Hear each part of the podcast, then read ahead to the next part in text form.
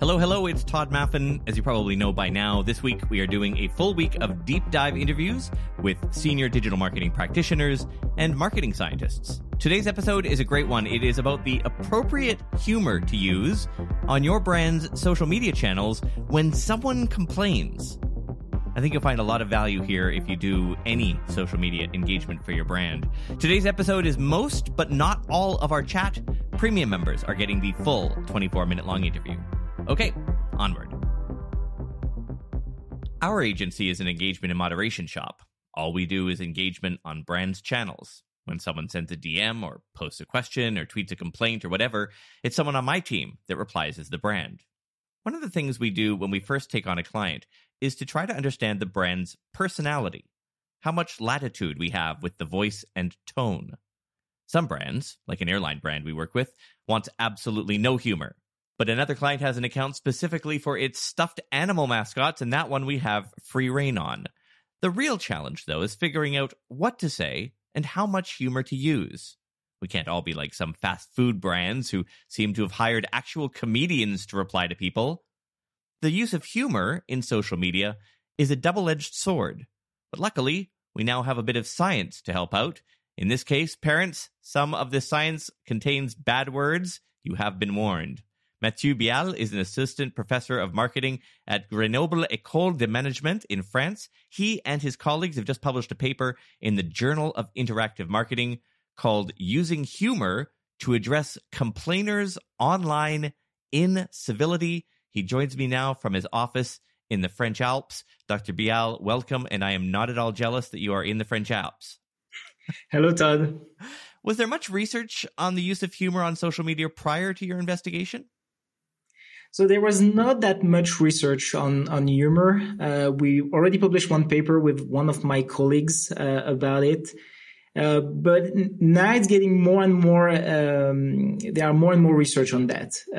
But most of this research are about answering to positive comments, for instance. But there was no research on complaints, answering to complaints, because it's such a specific context that I think researchers were very afraid of trying to see if humor could be interesting in this specific context. So what did you set out to study then? So we try to understand like really the condition and the circumstances that makes humor funny, because as you said, it's a double-edged sword. So we assume that it could turn into something very positive for the brand in terms of brand image and repurchase intention from observers. So when I talk about observers, I'm talking about customers who are not the complainers by itself, but people would just see the interaction from an external perspective.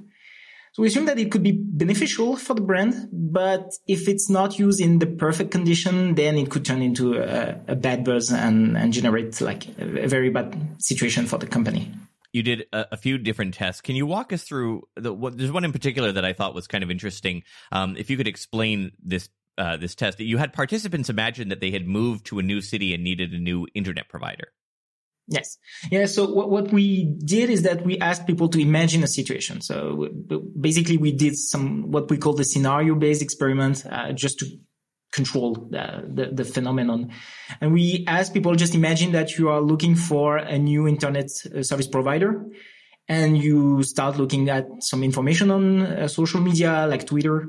And usually people, this is what they do in real life, that they look at the customer's opinions on Google or on social media.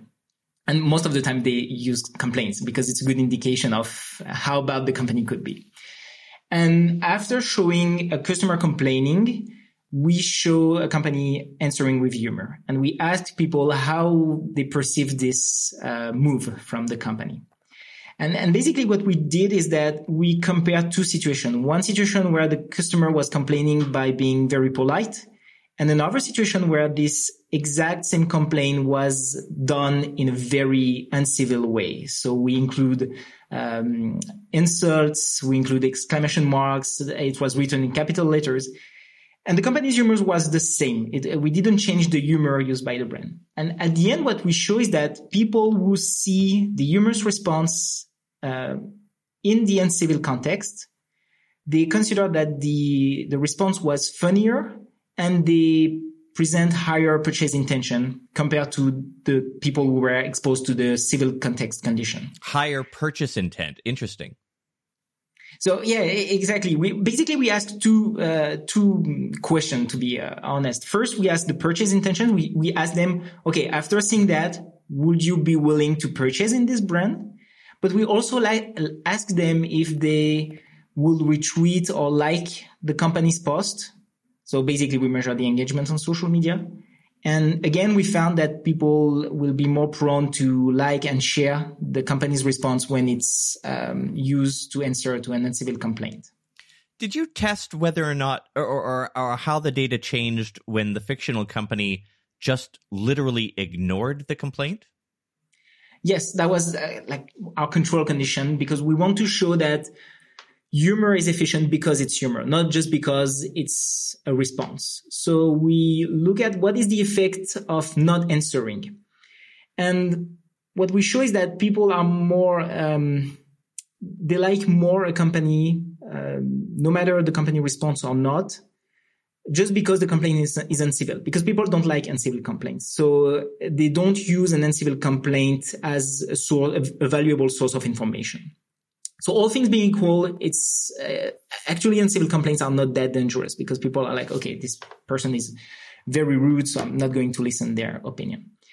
The thing is that you can increase this positive effect by using humor. So even if we have this effect just by not answering, if you answer, and if you answer by using humor, you can make this effect stronger, and people will purchase way more than if you don't answer. Introducing WonderSuite from Bluehost.com, the tool that makes WordPress wonderful for everyone.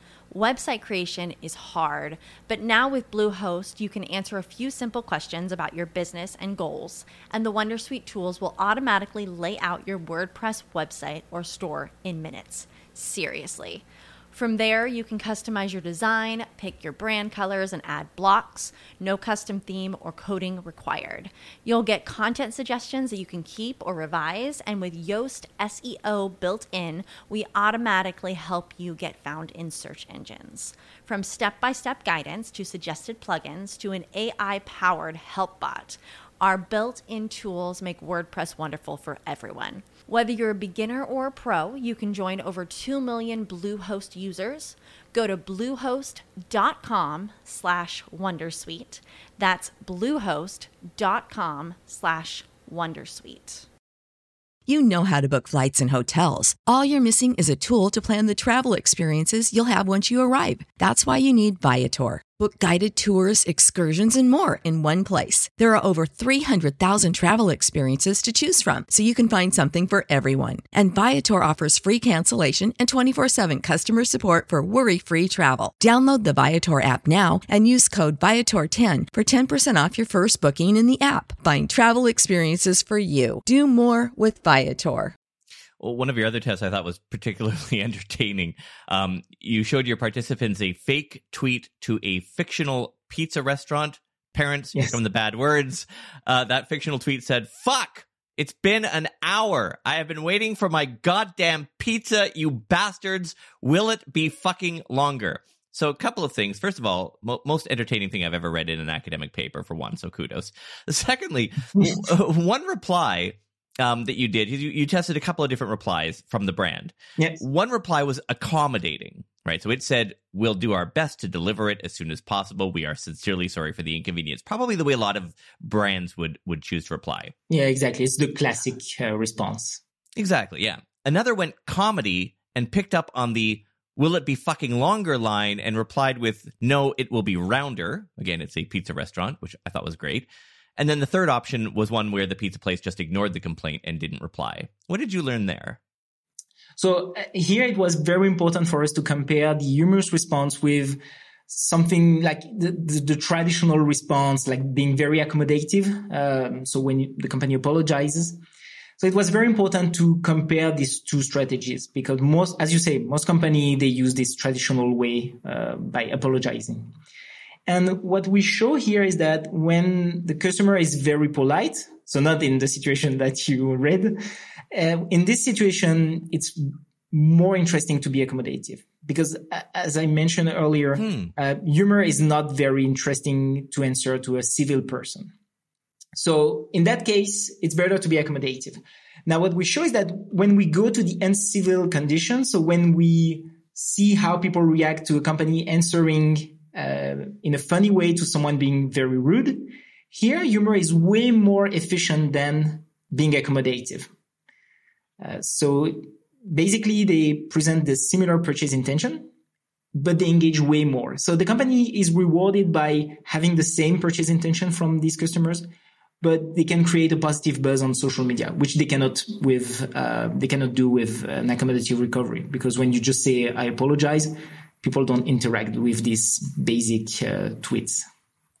I know you didn't study this in particular, but I'm curious how you would, or what your gut tells you on how a brand would come up with the jokes, I guess is my question, right? I mean, aside from hiring a comedian, creating a comedic reply to a very angry customer, while your research shows that it increases purchase intent when it's a particularly egregiously uncivil comment directed at the brand, that can backfire. And there are countless examples on social media. In fact, I think in your abstract, you point to one where it was a train company, a real world trade company that tried to reply and ended up accidentally sort of insulting women drivers or something.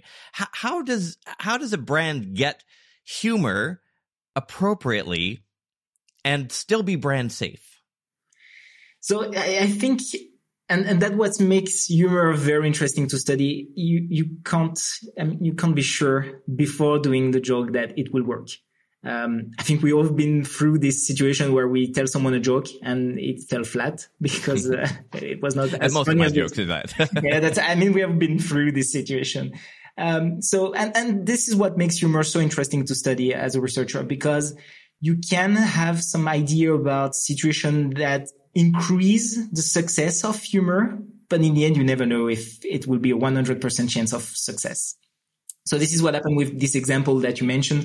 It was a woman complaining about, I think it was the one of the manager of a train company who called her honey. And she complained about that. She said, that's so sexist to call women honey when you don't know her. And the company answered by saying, oh, would you like us to call you pet or love? And it didn't work because it was considered as a sexist jokes, and it doesn't work. Like, at least bounce it off people in the office, I guess, first is probably good advice. In your paper, you said, we note no significant difference between affiliative humor and the absence of response conditions regarding the score on accommodative recovery. Can you explain that in non-science language for us? And does it mean that there's no difference between making a joke and just straight up ignoring the complaint? So it doesn't make a difference when the complaint is civil. So when someone is being very polite, there is no debate. You should just answer by being accommodative. So apologizing, providing a compensation, whatever, like the traditional way to answer to customers' complaints. Now, going back to the comparison between humor and non-response, not responding, what we show here is that in this specific context, humor is as inefficient as not answering at all, which is like the worst approach. Not answering and ignoring customers' complaint is something you should not do. So in this civil context, we show that humor is so bad that even non-answering is as efficient as this. But then things change in the uncivil context. And then this is the context where humor is having a lot of potential. In our full conversation, we talked about the effect on softer metrics like brand perception, the use of memes instead of jokes, what the perfect comedic reply structure looks like, whether specific industries or platforms are immune to this effect, how benign violation theory applies to tweeting a funny reply, and more. You can listen right now by signing up to our premium feed. It also will remove all ads from our show and comes out earlier than the regular episodes. You can subscribe right on your phone. It only takes about 20 seconds to sign up. Tap the link in our show notes or go to todayindigital.com/premium. Thanks for listening. See you tomorrow for our last special episode.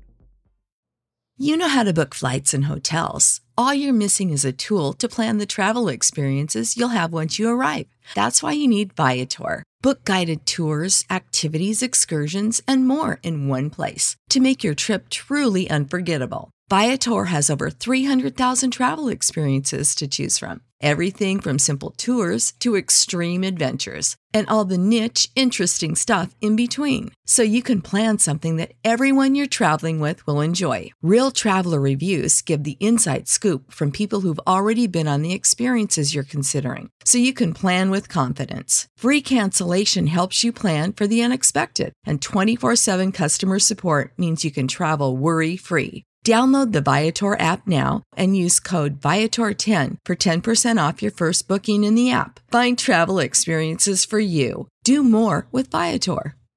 Support for this podcast and the following message come from Corient. Corient provides wealth management services centered around you. They focus on exceeding your expectations and simplifying your life. Corient has been helping high achievers just like you enjoy their lives more fully, preserve their wealth, and provide for the people, causes, and communities they care about. As one of the largest integrated fee-only registered investment advisors in the U.S., Corient has deeply experienced teams in 23 strategic locations. Corient has extensive knowledge spanning the full spectrum of planning, investing, lending, and money management disciplines. Leverage Corient's exclusive network of experts to craft custom solutions designed to help you reach your financial goals, no matter how complex they may be. Real wealth requires real solutions. For more information, connect with a wealth advisor today at Corient.com. That's Corient.com. Corient.com.